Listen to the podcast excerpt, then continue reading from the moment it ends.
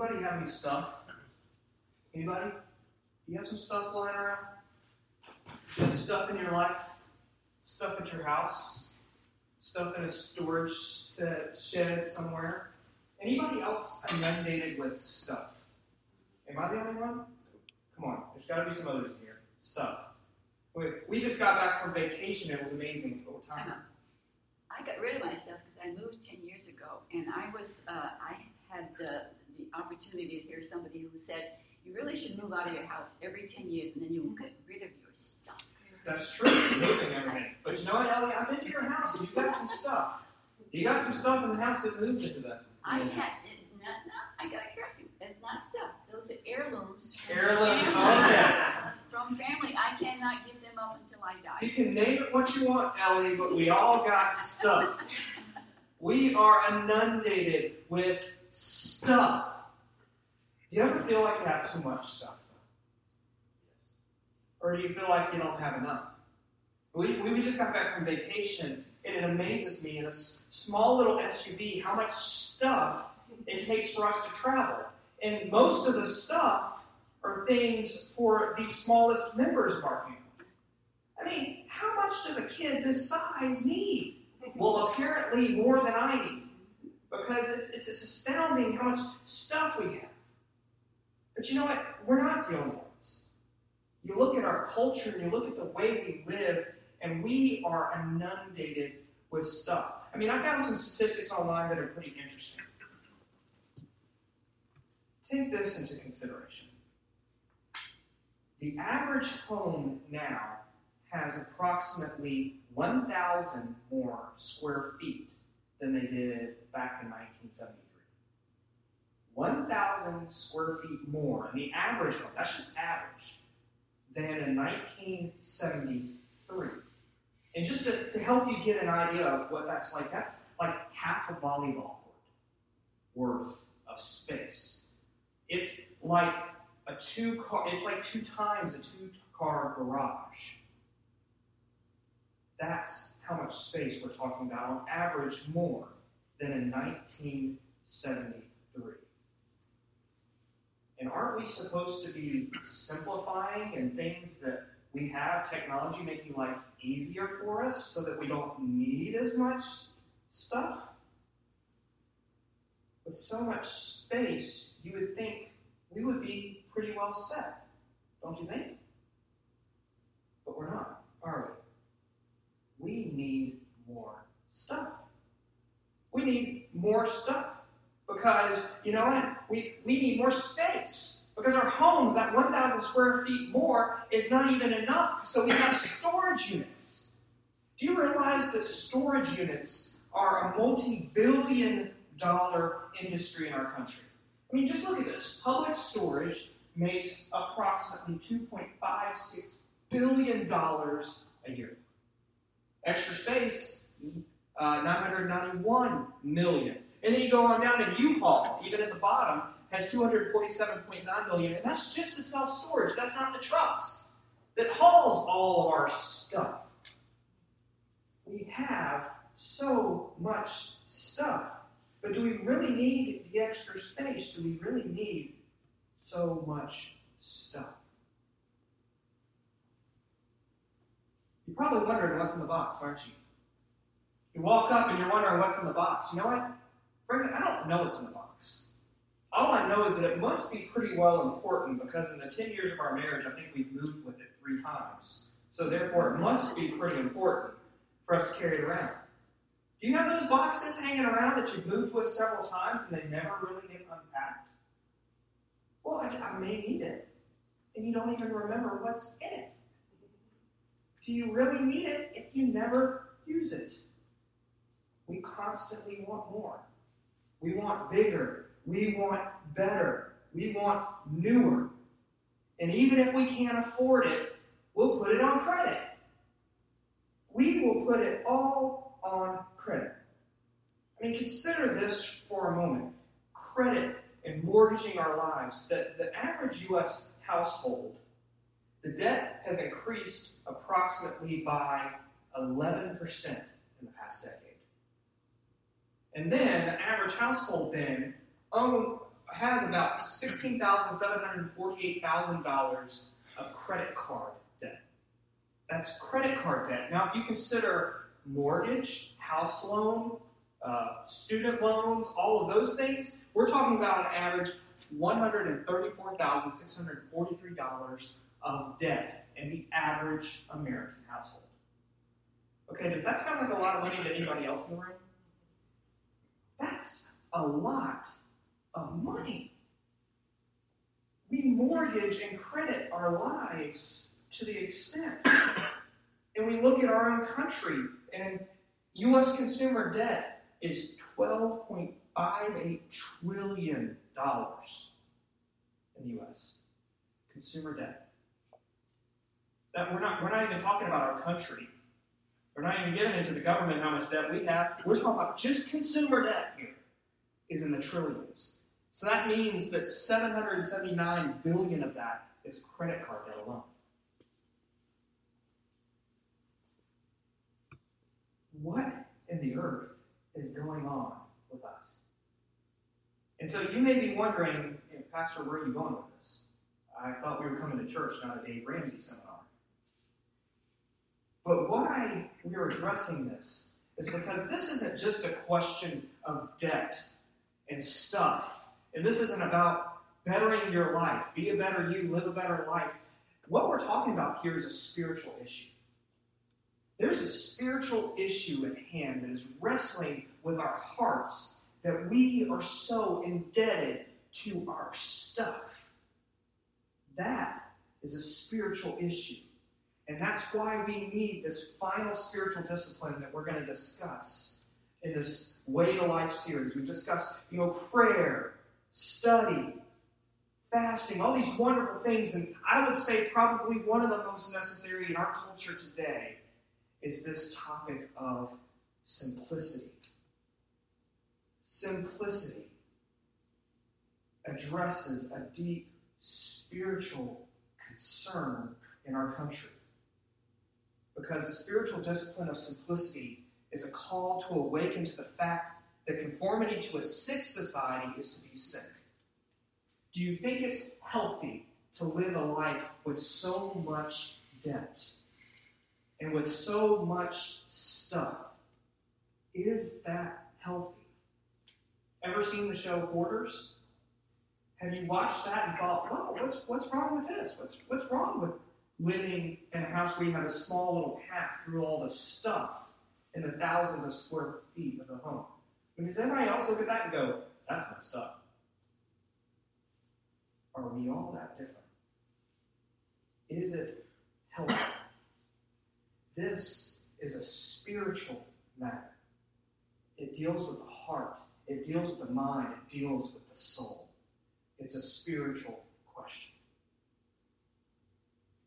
But does Jesus really care all that much about your stuff? Does Jesus really care about your stuff? Isn't it really just about loving Jesus and living a good life? Why are we going to talk about my stuff? What does the Bible really have to say? Before attempting to forge any sort of Christian view about this discipline of simplicity, I think we need to look at Scripture and look at what the prevailing view of Scripture and Jesus is about our possession and economic issues. Because the Bible is not silent about our stuff and economic status. In fact, Jesus talks about it quite a lot if you listen to him speaking. Richard Foster says this He said, Often it is felt that our response to wealth is an individual matter. The Bible's teaching in this area is said to be strictly a matter of private interpretation. Why try to believe that Jesus did not address himself to practical economic questions? Jesus deals with these questions. I mean, and before we even get to Jesus, let's look at a few of these verses. What does the Bible say about our stuff? You look at the Old Testament, and let's just look at Leviticus chapter 25, 23. In this, we hear the Old Testament speaking about the legislation of the Jubilee year. You ever heard about the Jubilee year? And it was a cycle of, there was this Jubilee year after, I think it was 11 year cycle, and that would reset everything. If you owed a debt to somebody, it was forgiven. If you owned property from someone else, then it became back theirs. It was a redistribution of wealth, so to speak. And imagine that. It's, it's kind of like bankruptcy is in our country. You know, when you've got so indebted you can't do anything else about it, and so you declare bankruptcy and your debt is forgiven and you start over essentially. This Jubilee year was this redistribution of wealth. Why would Scripture speak about that? If it didn't care about our debt and our stuff. Let's go to the Psalms. Psalm 62, verse 10 says that if riches increase, set not your heart on them. If riches increase, set not your heart on them. Seems like wise words. What about Proverbs, if we're talking about wise words? Chapter 11, verse 28. The tenth commandment is all about covetousness and inner lust and stealing someone else's stuff or wanting it for yourself. And a wise sage in Proverbs says, He who trusts in his riches will wither. He who trusts in his riches will wither. Doesn't seem to have a pretty high view of having a lot of stuff, does it? What about Luke chapter 16, verse 13? Jesus declared war on materialism of his day. And I suggest that he declares war on materialism of our day as well. The Aramaic term for wealth is mammon. Have you ever heard that term? Mammon. And then Jesus condemns it as a rival God. He says, No servant can serve two masters. For either he will hate the one and love the other, or he will be devoted to one and despise the other. You cannot serve God and mammon. You cannot serve God and wealth. You cannot serve God and your money. You cannot serve God and your wealth, your stuff. There can only be one master. We go to Matthew 19, and perhaps one of the best stories to illustrate what we're doing. Have you heard of the rich young ruler? There's a rich young ruler that comes up to Jesus and essentially asks, He said, What must I do to get into the kingdom of heaven? And Jesus says, Well, do you follow the commandments? And oh, yeah, I follow every single one. I'm, I'm good. I got all this covered. And essentially, the last question Jesus asks, he said, Okay, well then, give up all your possessions and follow me. Does anybody here remember how he reacts to that? He walks away sad because he has so much stuff. Jesus said to him, If you would be perfect, go sell what you possess and give to the poor, and you will have treasure in heaven. Come and follow me. He couldn't do it. Do you think he really understood the power of the kingdom of heaven if he left and walked away from the Savior of the world for his stuff? Are you beholden to your stuff? This discipline of simplicity is important because it's really about perspective. Simplicity sets possessions in proper perspective. That's what we're talking about is perspective. How do we view our things, our stuff, our money, our wealth, our blessings? How do we view them? Simplicity is the only thing that reorients our lives that we are not possessed by our possessions. Who's in control? You or your stuff? I mean, let's talk about smartphones. Anybody addicted to looking at the screen of a smartphone or a computer? And feel that need. Anybody ever heard of the phantom vibrate uh, phenomenon? Have you ever felt like your phone is ringing in your pocket and you realize it isn't? You just kind of feel it.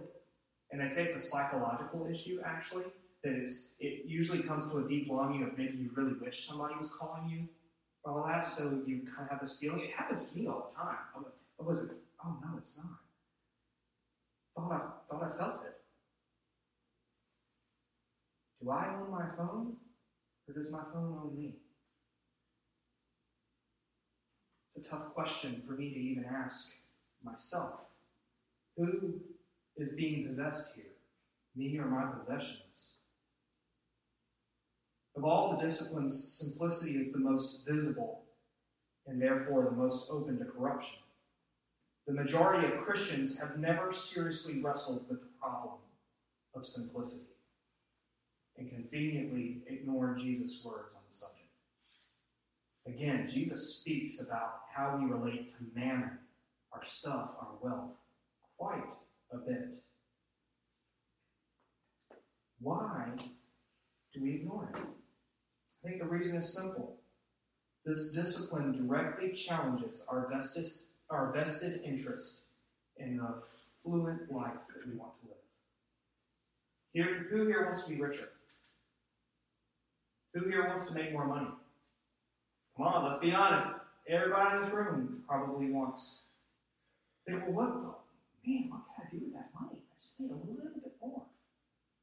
Have you ever looked at a celebrity that has multi-million dollars and thought, man, if I had that money, wow. You think of all the people I could help. Really? You gotta spend it all on helping other people? Really? Where will your security be? The problem we have is our stuff becomes an idol. And what is an idol? Anything that we place above God. Who's motivated? God or your stuff? The reason you go to work every day, is that because God has given you this opportunity to serve, or are you in it for the almighty dollar?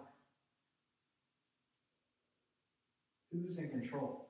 Who are you really worshiping? Perspective is about priorities. So, what is your top priority? Let me ask you this question What should be your top priority? Prayer. Prayer? Jesus. Got to throw in the church answer Jesus. Anybody else? What should be your top priority?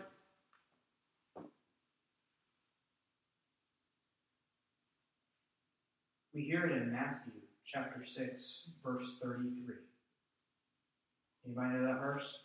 I want you to read it along with me. Therefore, I tell you, read it with me. Come on. Therefore, I tell you, do not be anxious about your life, what you will eat or what you will drink, nor about your body, what you will put on. Is not life more than food, and the body more than clothing? Look at the birds of the air. They neither sow nor reap nor gather in barns, and yet your heavenly Father feeds them. Are you not of more value than they? And which of you, by being anxious, can add a single hour to your of life? And why are you anxious about clothing? Consider the lilies of the field, how they grow. They neither toil nor spin. I tell you, even Solomon in all his glory was not arrayed like one of these. But if God so clothes the grass of the field, which today is alive and tomorrow is thrown into the oven, will he not much more clothe you, O you of little faith? Therefore, do not be anxious, saying, What shall we eat? Or what shall we drink? Or what shall we wear? For the Gentiles seek after all these things, and your heavenly Father knows that you need them all. But seek first the kingdom of God and his righteousness, and all these things will be added to you. So, according to verse 33, what should be our priority? But seek first, first, the kingdom of God and his righteousness. Is that how we are actually living our lives? Are we seeking first the kingdom of God? Or do we have other motives? See, this is what's so challenging about this idea of simplicity that it's it really starts in the heart. It starts with what is your priority?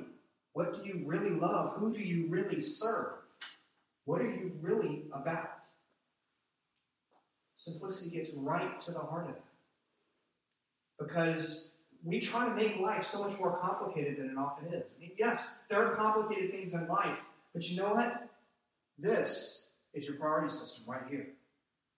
Seek first, not second, not third, not fourth, not fifth. Seek first the kingdom of God and his righteousness.